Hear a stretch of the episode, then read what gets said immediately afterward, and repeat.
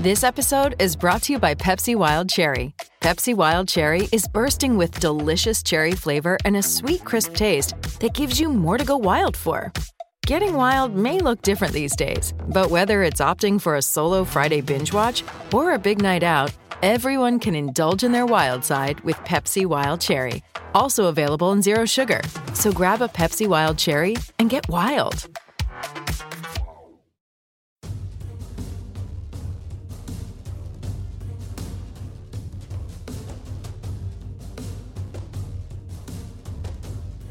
Hey everybody, I'm Dan Labbe, and this is the Monday edition of the Orange and Brown Talk podcast. We're going to do a little special edition here today. You're going to get to hear Mary Kay Cabot's interview with Dan Orlovsky. Of course, of course, Orlovsky is the former NFL quarterback who has uh, turned into a really excellent uh, analyst, film breakdown guy. Uh, he, he's somebody that, that you love to follow on Twitter and, and hear his thoughts. Uh, on quarterbacks, especially, and he has a lot of thoughts on Baker Mayfield. So Mary Kay was able to talk to him last week. She wrote a story about it, and now we're going to play the interview for you as well. We're going to get right to that. Uh, a little behind the curtain, I actually uh, sort of recorded a, a kind of long rant to lead this off, and I'm going to be honest with you, I went back and listened to it, and I got bored listening to myself talk. So I'm going to spare you that. We're going to get straight to the interview, but first, I do want to tell you about Football Insider. We're going to tell you about that off the top. Uh, Tuesdays, we do Texter Tuesdays. So you want to get involved in that because we're going to ask for our texters to send us questions here on Monday so we can record that and get that up Tuesday morning. Uh, what is Football Insider? It's more than that, right? Mary Kay, me, Scott Patsko, Ellis Williams, we'll text you throughout the day uh, with analysis, thoughts on the Browns. Maybe if we've interviewed somebody for a story, we'll give you kind of the inside scoop on that uh, as well. It's a great way to interact with us you text with us, we're able to text with you right back. It cuts through all that clutter of social media. We also have a newsletter every single morning that gets texted out to you, and it only goes to our texter. So you're going to get something either completely exclusive or something way before anybody else gets to see it on cleveland.com. So you can sign up for a 14 day free trial that you can cancel anytime with one text, but I don't think you're going to want to cancel. We've seen this thing grow. It's $3.99 a month after that. So that's less than 14 cents a day. Uh, I was a I was an English major at Kent State, but even I know 14 cents a day is not very much money. Uh, I don't know how that applies to what I majored in at Kent State. Anyway, sign up for Football Insider. Head to cleveland.com slash Browns. Click on the box. It's on the right side of the page. It'll give you all the info you need. Or if you just want to text 216 208 3965, you can do that to start your 14 day free trial. Again, that's 216 208 3965. Okay, you've heard enough of me. Here is Mary Kay's interview with Dan Orlovsky.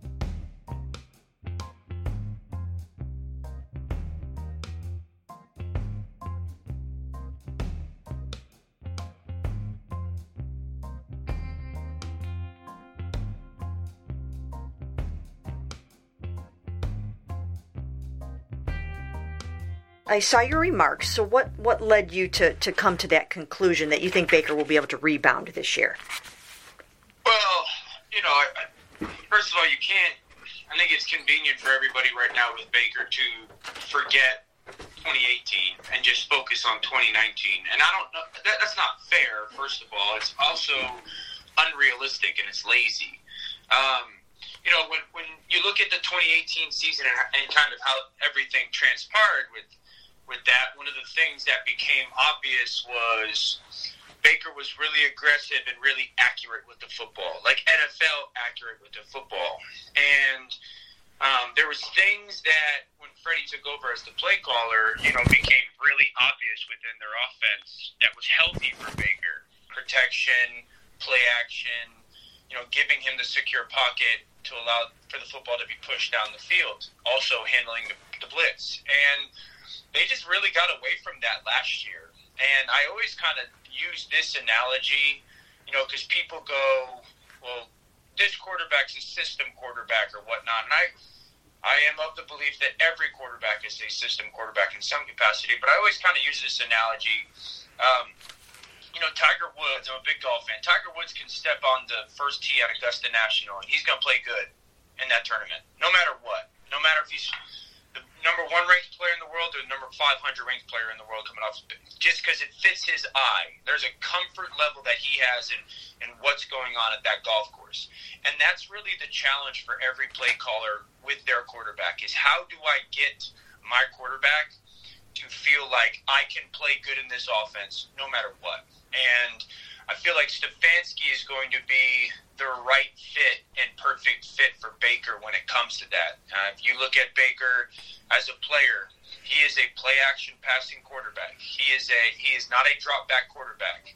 He is a quarterback. Do you have to you know make sure that you create throwing lanes when uh, with uh, or for? He is a player that it's more you either spread people out completely and give him easy completions or not easy completions but completions where they're matchup driven or you go play action and have an extra body in initially for protection and so um, you know if you look at the if you look at the five offenses that dominated or kind of were married to the play action pass offense last year that, that Stefanski's bringing over. It was Cousins, Goff, Garoppolo, Tannehill, Rodgers. If you look at those five guys that kind of, you know, they predominantly ran this offensive scheme that Stefanski's bringing over, they were like 119 and 40 as starting quarterbacks last year. They threw for like 140 touchdowns and 40 interceptions. They completed 67% of their passes. Their QBR was like they the uh, the offense is built for quarterbacks to play well. And then when you have a talented player at the position that sees it best and people on the outside, that's why I expect Baker to have a really big year. Yeah, and my goodness, and when you look at, uh, at now what he's got around him, the you know the two new tackles, you know OBJ and Jarvis coming off of their surgeries, and they should be renewed. Uh, adding in Austin Hooper and Harrison Bryant, and you know, in the tight ends, and you've still got Nick Chubb, and I mean, how could you go wrong, right? Yeah, I mean, I. But here's the thing, because in it's important for me to be honest. I thought he was going to have a big year last year, and I, I was outspoken about that. I really did. I expected them to be able to play spread out football and teams not be able to match up. And a couple of things that I realized where I kind of missaw the situation. One, that that really exposed an offensive line that was average at best, and then it exposed a quarterback that doesn't excel in that. Is he okay in it at times? but he does not excel in that at the NFL level. Two, the Njoku injury was massive because it took away a, a chess piece. And so the matchup problems never really became the matchup problems anymore. And so, but they still consistently played drop back football and not play action pass football. And so I thought that he would play well last year. But what you what you realize is, you know, players it takes time to figure out exactly what the player is and isn't, and what he can't and can do, and what you shouldn't expose him to. And so, I think that's what last year was. Certainly, for my case, when it comes to Baker, and and it seems to be the organizational's case, the organization's case as well, is realizing, okay, this kid's really good at this stuff. It's you know, the Baltimore Ravens are an outstanding blueprint for any coach right now because they're taking all these things that their quarterback is great at and go, we're just going to do a ton of that. And um, that's what really good coaching is. And so, yeah, the, the two new tackles are going to certainly be upgrades at what were flaws of that offensive football team. And Hooper now being able to put the two tight ends on the field, and Hooper being really good with uh, feel as a tight end is great as well. But the big thing is that they can they can basically every down they can now do exactly what their quarterback is most comfortable at, and that's your play action game. And also, you know, I, I did a video of this the other day. It's you know to try to put it into words. Um, when you play drop back football, meaning no no play fake football, you know the pocket starts at about 18 feet wide, about six yards and all it does on a quarterback is, you know, it's like a python. It just constricts. It just gets squeezed down by those two defensive end rushing at angles to the quarterback's shoulders. And so the, the, the it, think of like an accordion shrinking. It just shrinks and shrinks and shrinks. And a kid for a guy who's six feet, yes, that is going to be hard to see.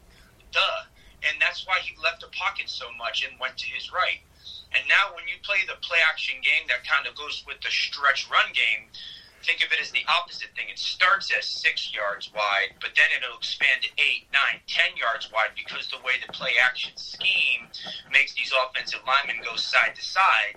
And now you're creating throwing lanes for guys who may struggle to see in the drop back game. And so I think you're going to see a guy that is way more confident standing in the pocket pocket and not leaving the pocket when he doesn't have to. And when he's that and aggressive with the football, he's super accurate. And so that's another reason why with the people around him in the scheme, I think it'll be so beneficial.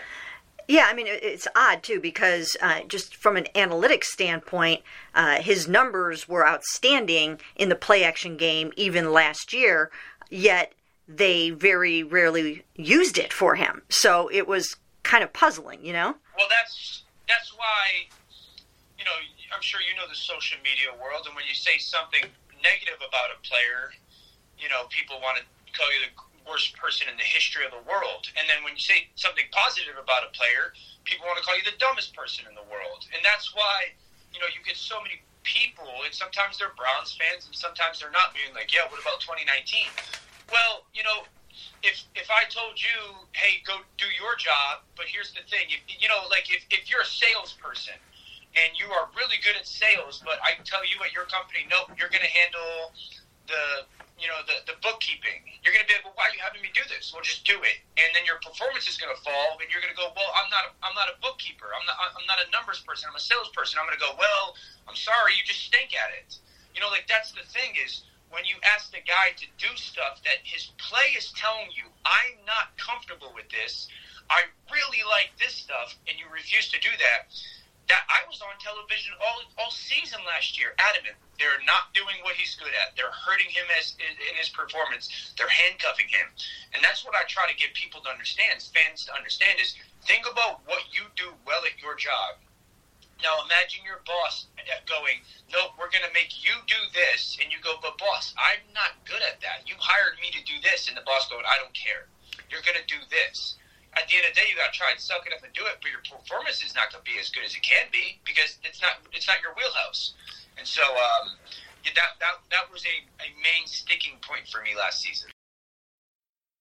Now, as I look over, and I've been thinking about this for a while, actually, uh, you know, when you talk about the the Cousins, the Goffs, the Rodgers, the Garoppolos, and and these guys, you know, excelling in in the play action game and the statistics, you know, that you cited in terms of the win loss and the touchdowns and all that kind of stuff. So, when and how are defenses, you know, going to beat this and, and catch up to that? Yeah. Well, I mean, you can make the case that it started a little bit in the 2018 Super Bowl, you know, with what New England did to the Rams and put six guys on the line of scrimmage. That was really smart, and uh, you know, so it's it's certainly um, it is certainly I don't want to say caught up to this offensive scheme. The foundational aspect of it has been around for 30 years. Right. Um, I, I kind of liken it to this. I, you can't really catch up to schemes. I mean, you just got to continue to get really good players and coach them um, up uh, up against the weaknesses of the defense and, and, the strengths of the offense and how they're going about it. I, here's the thing with these schemes that good coaches take and kind of um, build upon. I, my, the analogy is this: I have two of them. Really, every guy owns a navy suit. You're, you're just generic navy suit, and that's what this offense is. It's a it's a run based offense. That is a Navy suit. And you could take two guys and stand them next to each other that look very similar. And one guy is going to have the Navy suit with the black shoes and black socks and a white shirt and red tie. And then the guy next to him is going to have 15 different pairs of shoes that he can choose from and 20 different pairs of socks that he can choose from and six different belts that he could put on and a bunch of different shirt colors that he can change and all these different ties and pocket squares and they're going to look really different. And the thing is, that's how these coaches are taking this offense and kind of evolving it and growing it is using the shifts and the motions and the jet sweeps and the space. A lot of the plays are very similar. They're just dressing them up with different pairs of shoes, different color socks to make it look, you know, sexier, to make it look different. And you could put these offenses sometimes up you know, in mirror images against each other, and the play is the same. It just looks totally different, one offense to the other, because of the way it's designed.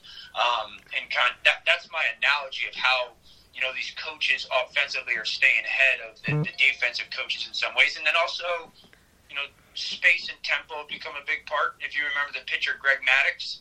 um, yep. You know, Greg, these offenses are overwhelming you know, it's not this overpowering offense. It's just always changing one little thing of the tempo. You know, sometimes they get to the huddle and break the huddle and get to the line of scrimmage and snap it right away. And then they do the next play and they have the same type of urgency to the line of scrimmage and they take five seconds to snap it. And then the next play, they huddle and they walk to the line of scrimmage and take 15. I mean, these tempo changes that, you know, these offenses allow you to be a part of because of the huddle game um, and the way a lot of these coaches are taught and brought up, uh, I, it's just really hard for defenses, unless you're dominant along the line of scrimmage. It's hard for them to you know catch up with. Yeah, so it's it's, it's going to be uh, probably a while before the uh, you know before the defensive geniuses sort of shut. Not not that they will ever quite shut them down, but it seems like uh, there's more and more where that came from at this point. Still, you know. Yeah, I mean, at the end of the day you know, when you are as an offensive football team, you know, it's it's really who can become the offensive football team when you're talking about offense and defense. Like what happens is if you're running the football, there's only so I mean math math plays a part in football bigger than people think. There's 11 guys. And if I'm running the football relatively consistently well, there's only two things that you can do. You either allocate pressure means that you have to blitz me to try and slow down that run, or you allocate numbers, and that means you have less people to defend against the pass.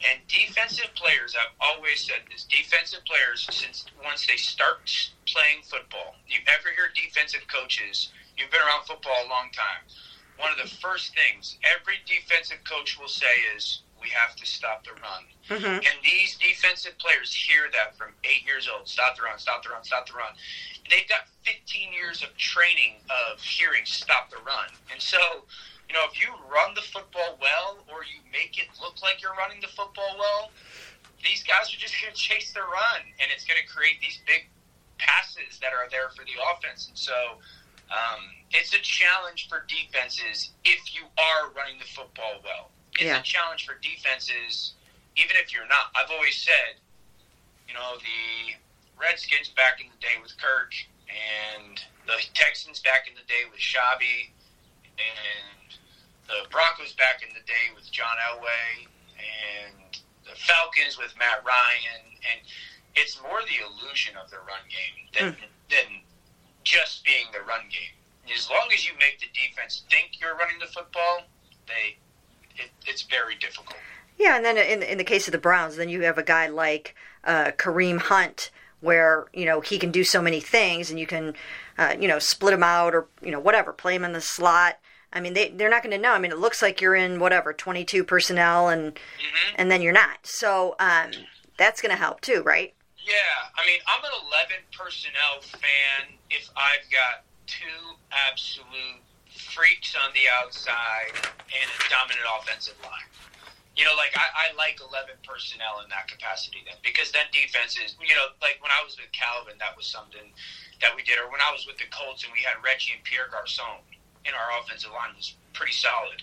Um, if I don't have a monster and then a good offensive line, I want to play with as many different personnel as possible. Mm-hmm. I want to play with 11, 12, 13, 20, 21. I want to have, you know, defenses because again, it's all about who can become on the offensive mindset wise. Defense is one, you know, good defenses call call their defense like an offensive play caller, and um, it, it's as as long as they're not feeling like they're in control, which is part of the personnel change and who's who and where do you match up. That's that's the ideal setting for an offensive play caller. Is how many different ways can I present the same thing to that? That goes back to the, the suit analogy. So, the uncanny accuracy that we all saw in Baker Mayfield in 2018, which, I mean, I watched it in practice every day in addition to the games, and it was a sight to behold, really. Uh, the the accuracy, that pinpoint accuracy, you expect to see that come back in spades in 2020, right? 100 percent, 100 percent. You know, I've always said this. Uh, I can't say that. The last three or four years since I've gotten to this world, I've said this. Everybody in the NFL is accurate. Everybody. It's the NFL. There's 70 of them. Um, very few. You know, you've got 10 to 15 guys that are NFL accurate. That it, it's a four inch by four inch box, and that was all over Baker's tape in 2018. Now the big thing was that they once the, the change was made, they protected him and they allowed him to be aggressive. Once quarterbacks are aggressive with the football and they play reactionary, that's more when those unique, accurate guys show up rather than you know scripted oh, I've got to do this with the football. You know, like so. Um, I expect him to to kind of you know have the the really big time NFL top ten accuracy back in his game. Absolutely. Now, th- because of this scheme fit, and I just players become more or less confident with what they're doing and who's around them. It's just it's just how athletics work, sports work, and I think Baker's sitting there going to feel very comfortable with what they're doing. So, would you expect him to be amongst the top ten uh, when all is said and done this season? Yeah, I would. I would. Ex- I, I would expect him to have a top ten season. Okay. The, when we're talking completion percentage, when we're talking yards per attempt, we're talking yards. You know, touchdowns are always. You know, you can get a season where you have ten throws to go inside the three yard line, and then they run it in. So you you know that's a very uh, depend. You catch luck, you catch bad luck sometimes with that. But yeah, I mean, I think his passer efficiency, is QBR, all those metric things that sometimes I believe in, sometimes I don't type thing. But he's I have said this. He's going to have a monster season. I'm feel confident now. And our thanks to Dan Orlovsky for joining Mary Kay Cabot for that interview. Uh, thanks to you for listening. I'm Dan Labbe, and we'll talk to you again tomorrow.